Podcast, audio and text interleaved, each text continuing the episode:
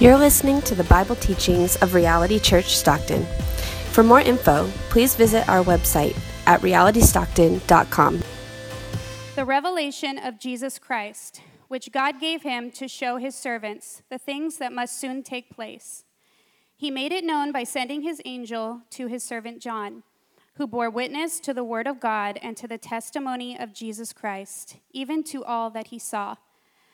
Blessed is the one who reads aloud the words of this prophecy, and blessed are those who hear and who keep what is written in it, for the time is near.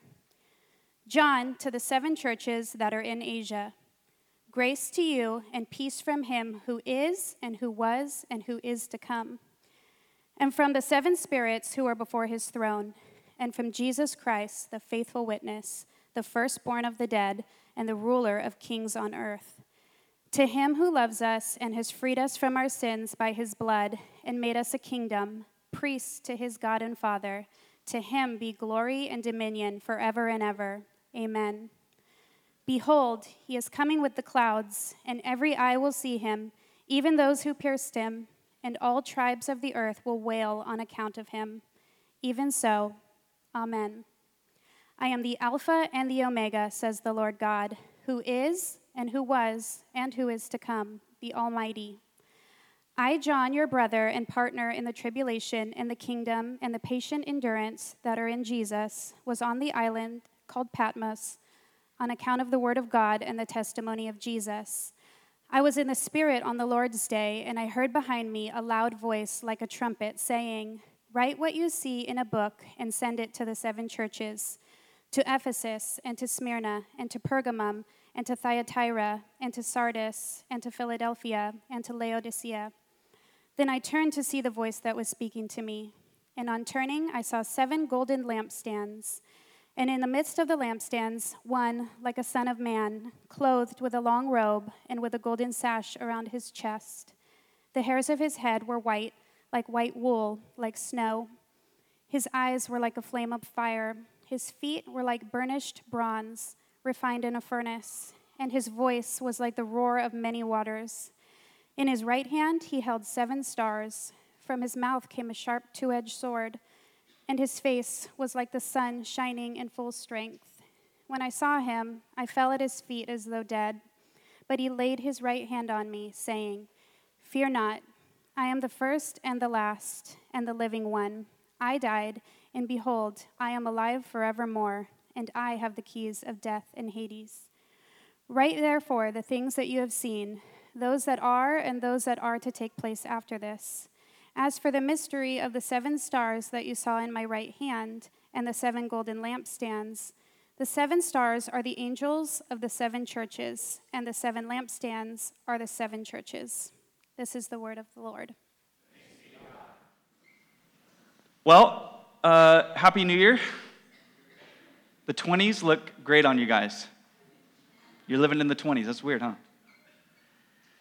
So let me begin here. I've taken just about every personality test uh, uh imaginable spiritual gift, gifts assessment, the Myers Briggs, uh, the Enneagram, all of them. But every time they come back all over the place. Very inconclusive. In fact, I've taken each test multiple times, and each time uh, these tests come back with differing, you know, different results. Now, I'd like to think that it's because I'm such a mysterious man, you know, too complex to be summed up in a number or an acronym or something like that, too, you know, spiritually gifted to be reduced down to a number of little strengths or that sort of thing. But the truth be told, these tests are wasted on me because of how I go about answering them. I find myself answering the questions how I think I'm supposed to be answering the questions. I find myself not projecting the real me, I, I find myself projecting sort of an ideal, ideal version of myself, the, the me that I think I'm supposed to be, the me that I think would score highly on this test. If we're to be honest, this is often how many of us are operating and moving through life. We are projecting a version of ourself that we feel fits the occasion, but it isn't necessarily the truest version of ourselves. In the social sciences, uh, the term for this is impression management. And it means just that, that we are trying to manage our, the way that we impress other people, the way that we are being observed uh, by others. And the idea is that we are actors on this whole stage of life, and there's a front stage and there's a back stage. The front stage is the life that we live before people in the public square, in work, uh, or in, in, just wherever, in school or those sort of public spheres. And then the backstage is the us, the more relaxed version of ourselves when we tuck away into our sort of quiet corner of our lives. And in the constant back and forth between home and work, or home and church, or you know, the tight knit family unit and the broader friendship circles, in that back and forth, what ends up happening is the lines begin to blur. The front stage us, the backstage us, it all starts to get sort of jumbled, and we begin to believe things about ourselves that aren't necessarily true. And we also begin to neglect the things about ourselves that are true. And what ends up happening is our identity, who we really truly are, gets confused. We find ourselves where a lot of people find themselves in identity crisis. And when our identity is confused, we make ourselves extremely vulnerable in life. It's probably one of the most vulnerable places that we can be when we do not know who we are. And one of the things that it makes us particularly vulnerable to is false identities. See, a false identity is whenever we attach our worth and our meaning, who we are, either to what we do well or what pleases others or what seems to get attention from other people, or maybe the more dark side of the false identity, it's when we allow ourselves to be defined by our hurt or our struggle, or our weakness, our failure, and ultimately our sins. To sum it up, false identity is whether or not we believe that we are the sum total of the best or the worst of our experience. And I venture to say that many people are living, many of us are living in that place. We are either defining ourselves by our best or we are defining ourselves by our worst experience. But by the, at the end of the day, these are both false identities.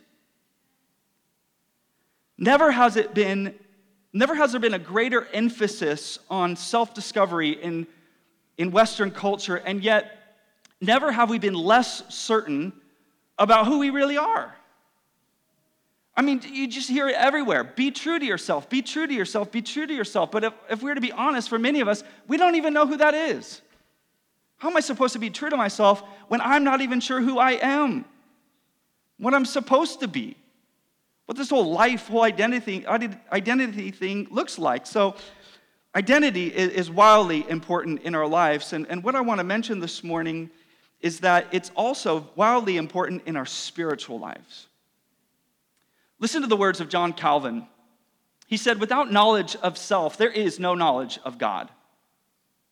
Our wisdom, insofar as it ought to be deemed true and solid wisdom, consists almost entirely of two parts. You want to be wise? You got to nail these two parts the knowledge of God and the knowledge of ourselves. But as these are connected by many ties, it's not easy to determine which of the two proceeds and gives birth to the other. In other words, they are so inextricably connected that it's hard to tell where one ends and the other begins knowledge of God and knowledge of self. Last year, we walked through the book of the Gospel of Mark. And really, the question that Mark is getting to, the question that we sought to answer together was who is Jesus? It's a simple question with huge implications, obviously. And so that's the question that continues to be repeated throughout the Gospel of Mark. Who is this? Who is this? Who is this? It comes to a climax in Mark, Mark chapter 8 where Jesus sits his disciples down and he says, All right, all right, all right. Who do you say that I am? Who is Jesus? This year, what we're going to be doing is we're going to be turning to the scriptures to answer another very, very important question. And the question is who are we? 2019, we really focused on the question who is Jesus? This year, what we're going to do is we're going to focus on this very simple yet profound question who are we? Now, there are a lot of questions that are going to go unanswered. A lot of your questions are going to go unanswered. And there's a lot of uncertainty in life, even in the Christian life. But I believe that there's something that God desires for each and every one of us, and it's something that we would be confident and sure of no matter who we are or where we are. And this is it that we would know for certain who we are, and that we would know for certain, more specifically, who we are because of the person and the work of Jesus Christ. Now, here is the gift of growing in an understanding of our identity, and it's that we simultaneously grow in our understanding of who God is. Listen to these famous words from St. Augustine. He said and asked, How can you draw close to God when you're far from your own self? Grant, Lord, that I may know myself, that I may know thee. How am I supposed to know God if I don't even know myself? I think some of us are unable or finding it very difficult to draw near to God. Perhaps it's because we are far from ourselves. That the biggest hindrance that we have in our coming to God and drawing near to God and to feeling His presence and encountering Him on a daily basis is a lack of self awareness, a lack of knowledge of who we are. And so, my specific prayer for us as a church this year is that we would come to a life transforming knowledge of both God and ourselves.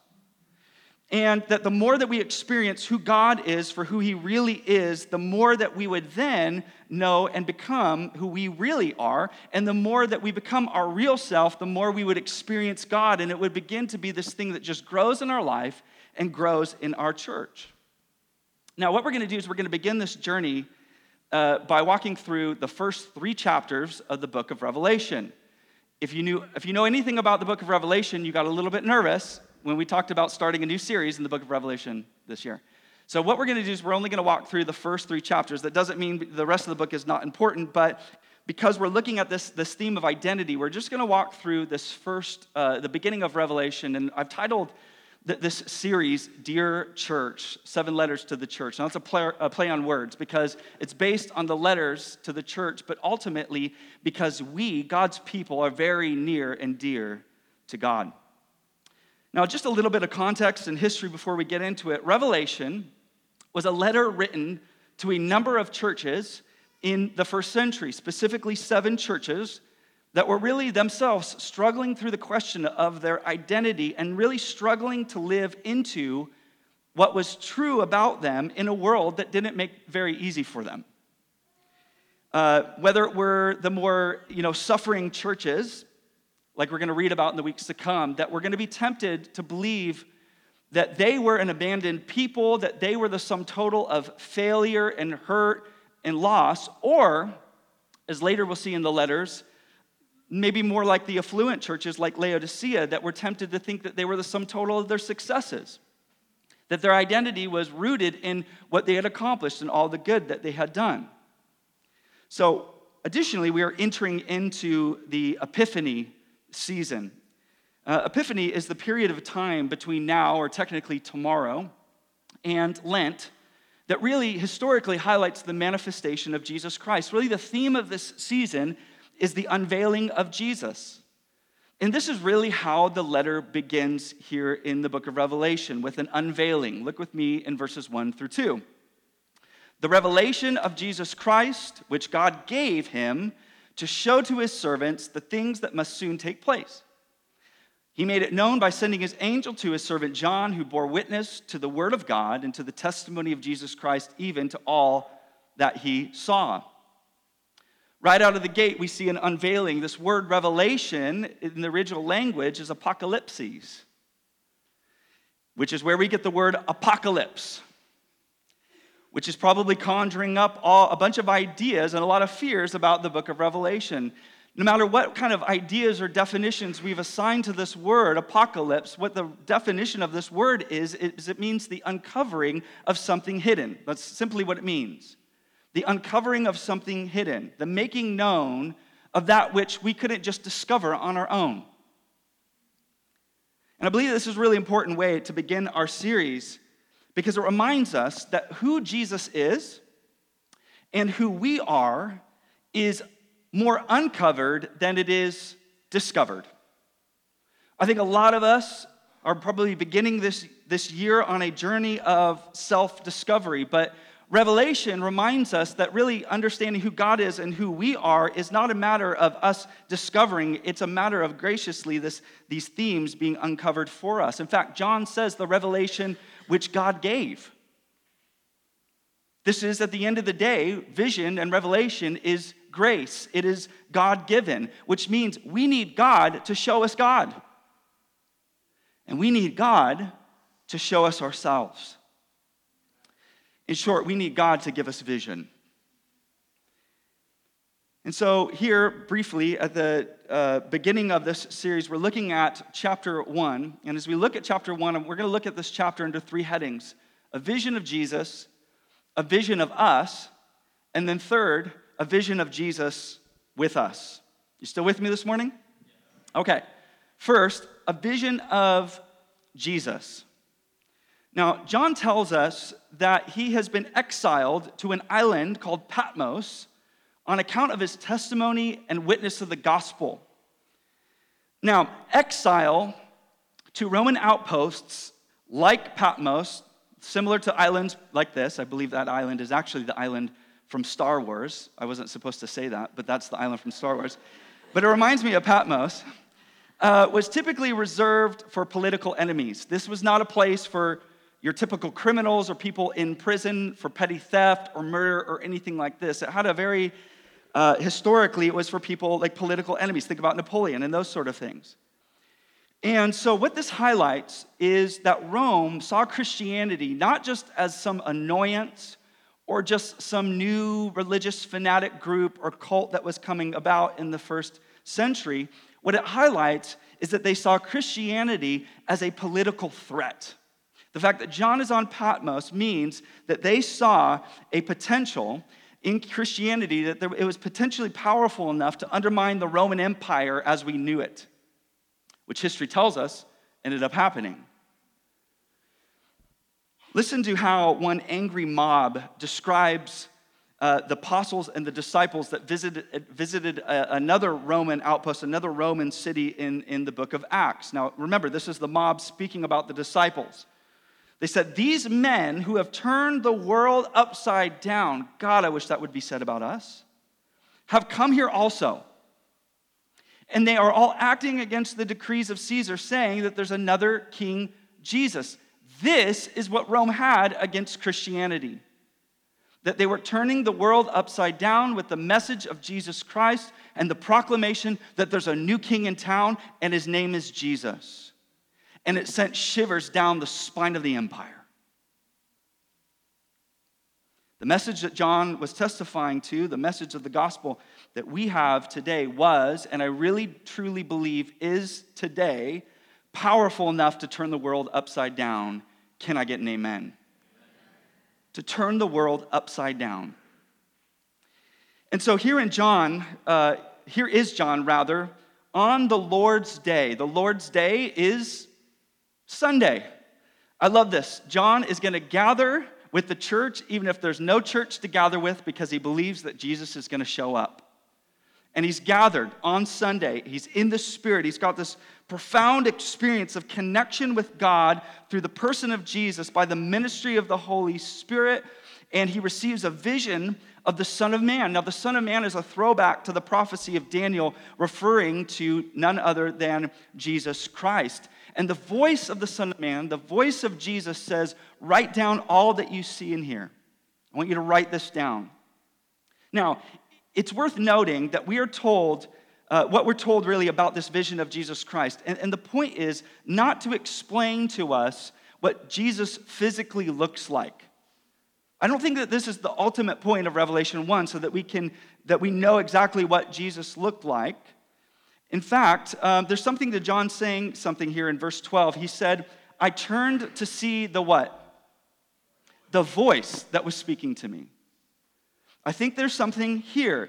John doesn't say, I turned to see the figure, I turned to see the vision, I turned to see the person. He says, I turned to see the voice. Faith does not come by seeing, faith comes by what? Hearing and hearing the word of Christ.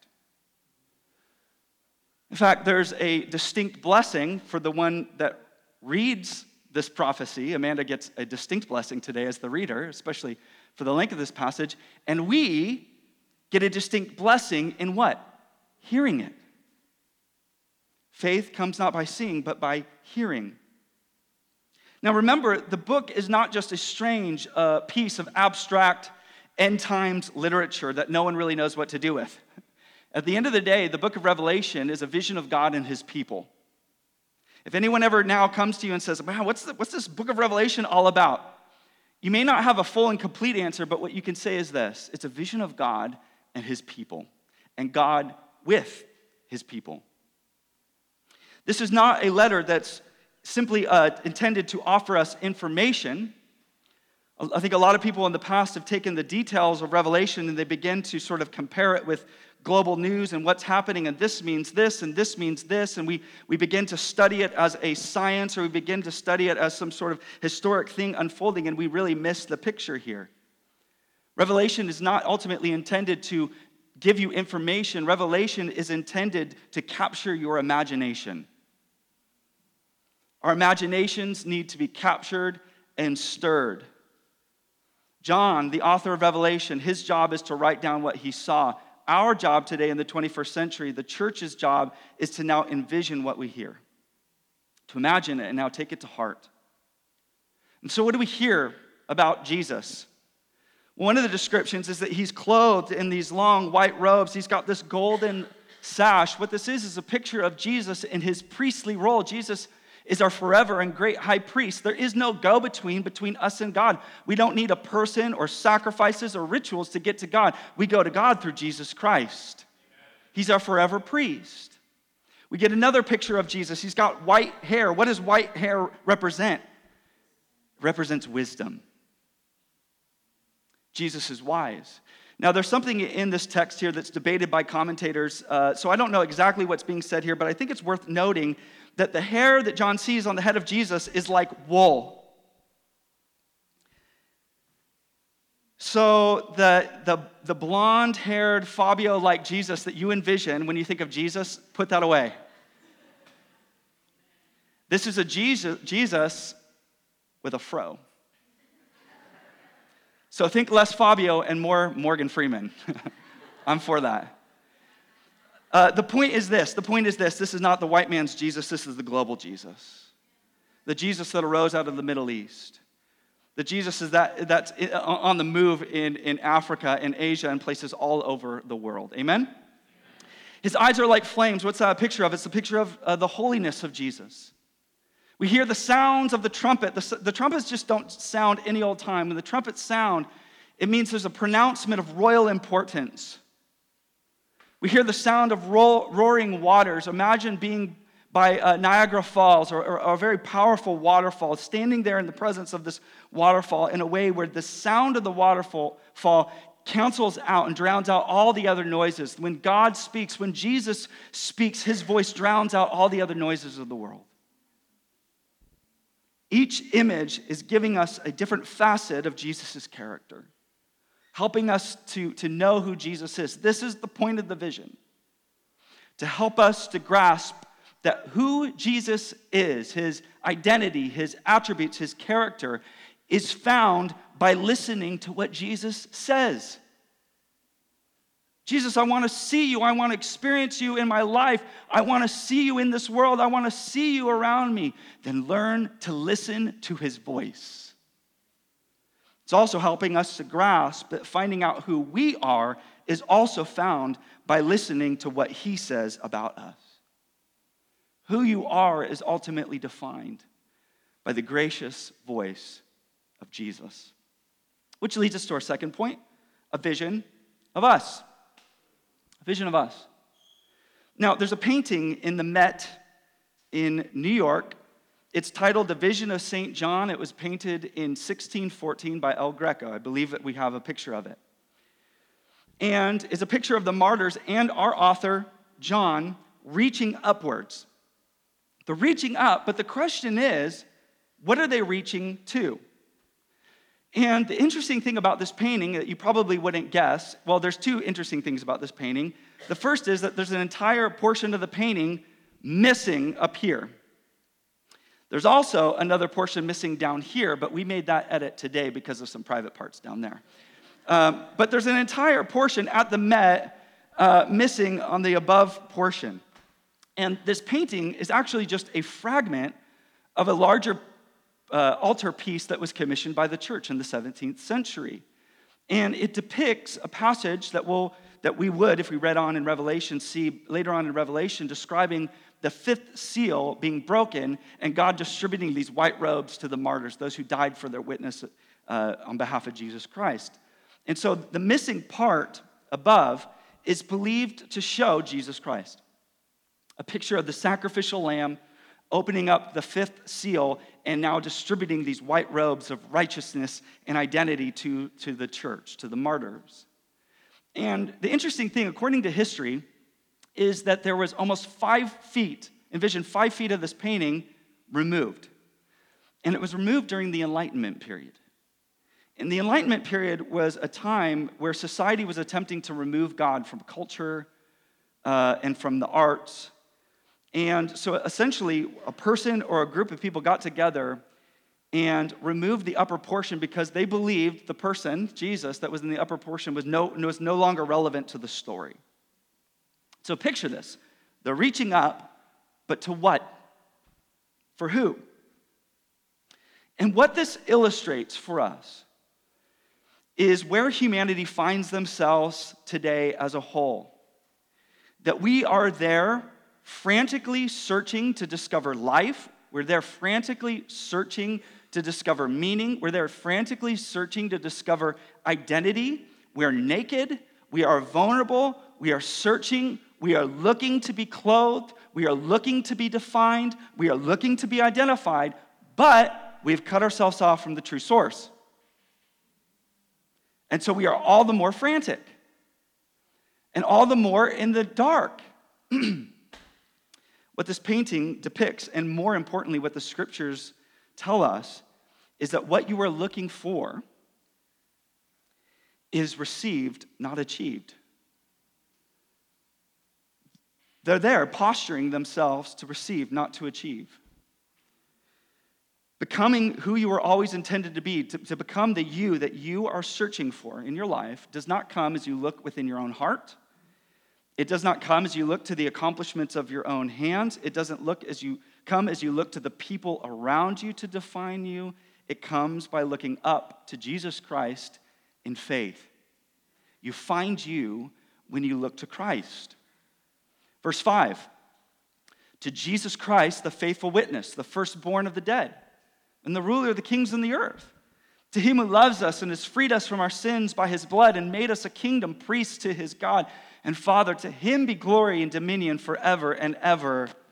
Amen.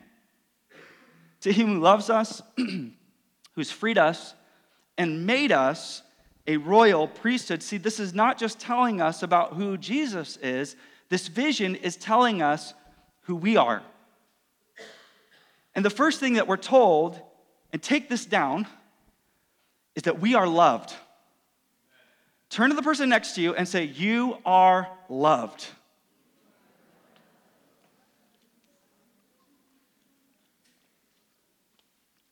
I want you to listen to me, regardless of who you are, where you've been, what you've accomplished, how much you make, what you've done, what you haven't done, how much you succeeded, how much you failed, where you are in life. This is who you are. You are loved. We need, to, we need to take a moment to allow that to sink in. You are loved, period. Not an ideal version of yourself, not the you that you think you're supposed to be, not some sort of future version of you when you arrive or you make it right now.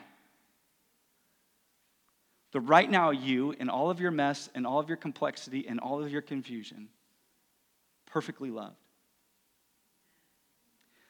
The Bible says that God is love. The Bible says you are loved. That's who He is, that's who you are. Listen to the words of Brennan Manning. He said, Define yourself radically as beloved by God. This is your true self. Every other identity is an illusion. I don't care who you think you are or what you've accomplished, Any and every identity that falls short of being the beloved of God is falling short. You are loved. We are loved. The second thing we're told is that we are freed. We are freed. What does that mean? Well, the Bible describes we are freed from our sins by his blood.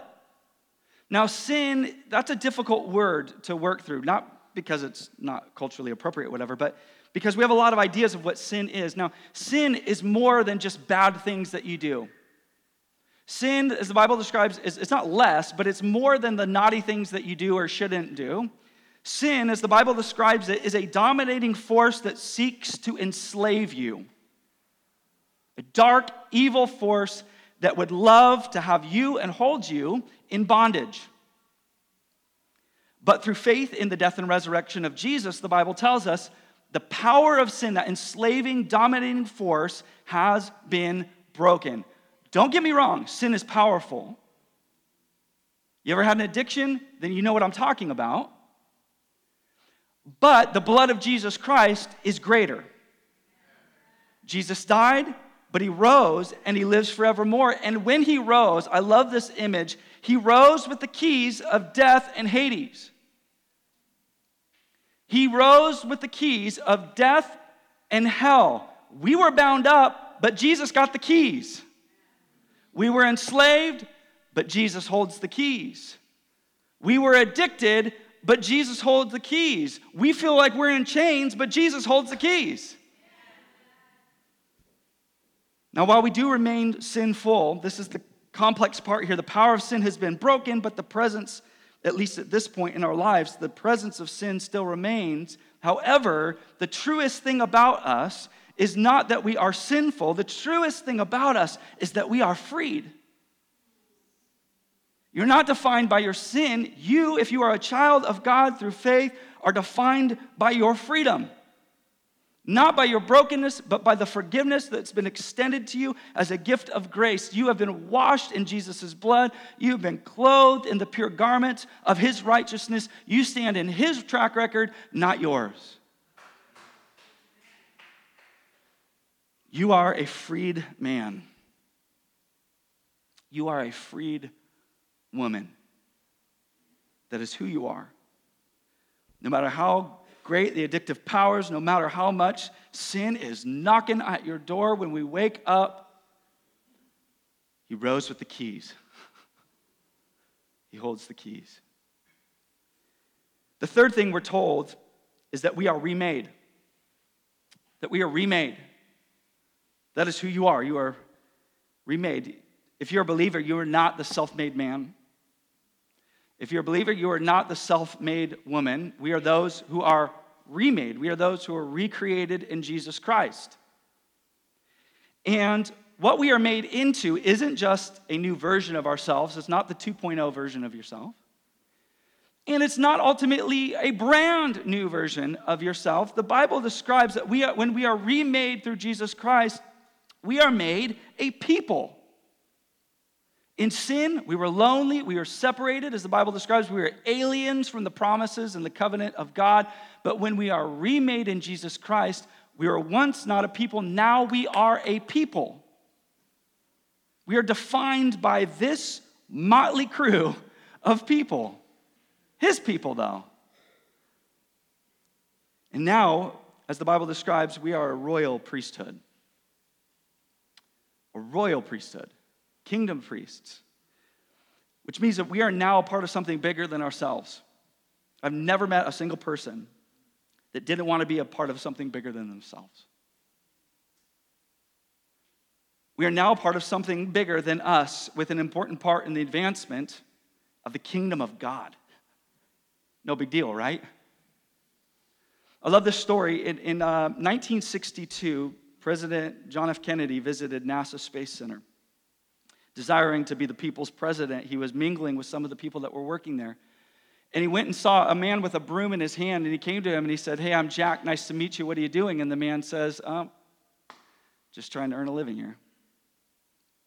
Went on, saw another man pushing a broom, and he, he came up to that man and he said, Hey, I'm Jack. Nice to meet you. Uh, what, what are you doing? And he said, I, I'm just cleaning up trash.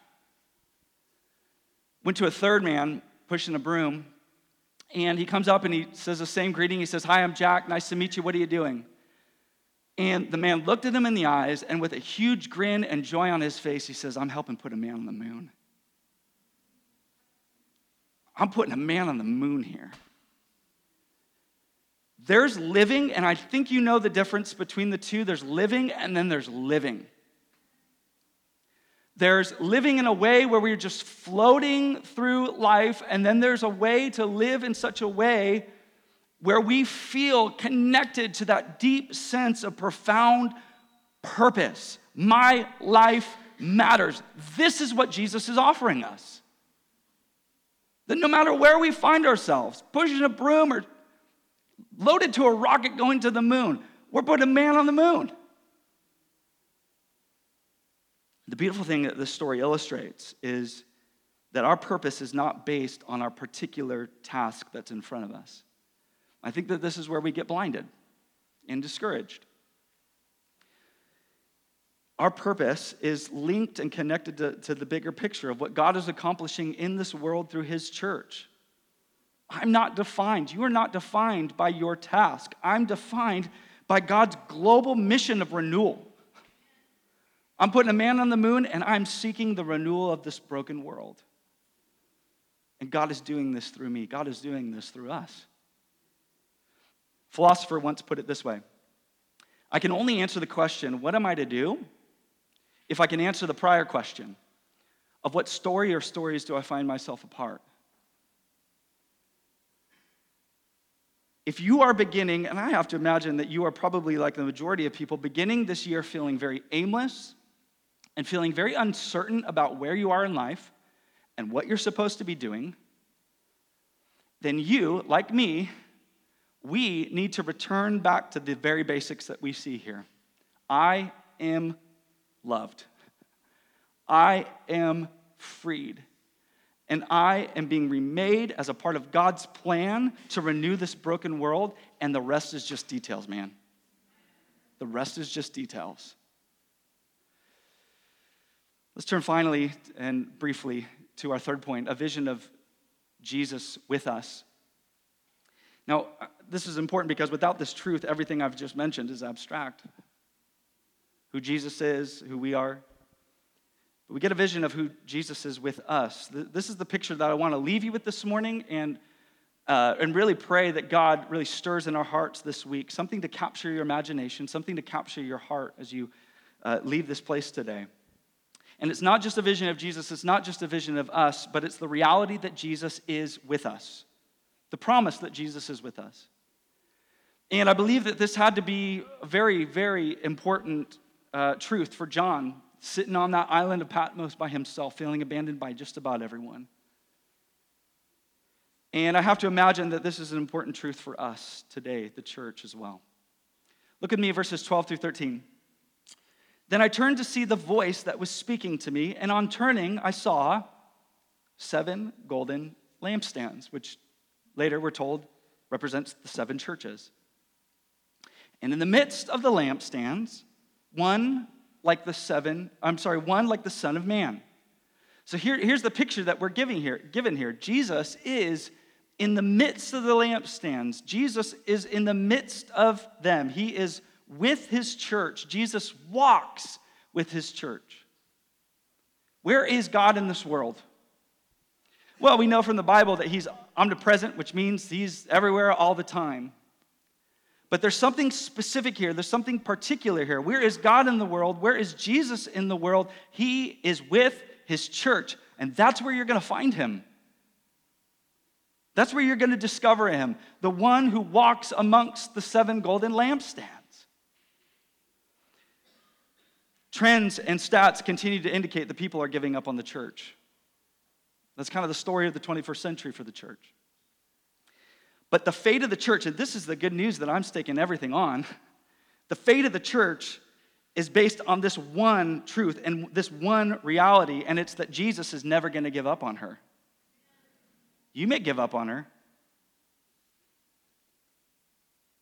I hope you do not, but you may. But I know for certain Jesus won't. Jesus promised he won't. He promised his disciples in Matthew chapter 8, 28, when he commissioned them to go into the world, he says, Behold, I'm with you always to the bitter end. And this is a promise that's true for us today. There's no way to know what uh, this year is going to bring for your life. There's no way to know what this year is going to bring for the life of our church. If, if, if the last 10 years have taught me anything, it's just to expect the unexpected. There's no way to know for certain what this decade's going to bring. Uh, there's a very real possibility that at the end of this decade, at the end of the 20s, much will have changed. Our relationships, our finances, our jobs, our friendships. The sad truth is, even some of us won't even be alive at that point. Our church is going to look dramatically different. Life will be different as we know it. Everything in your life is, is going to change in some way or another. But there's one constant that I, and I hope you as well, will stake everything on, and it's that Jesus will stand with us. Jesus is going to stand with us. And like the seven stars that he holds in his hands, he's going to hold his people in those nail scarred palms. He's with us, he holds us, and now because of who he is, our future is bright. Amen? Let's pray. Father, we thank you for.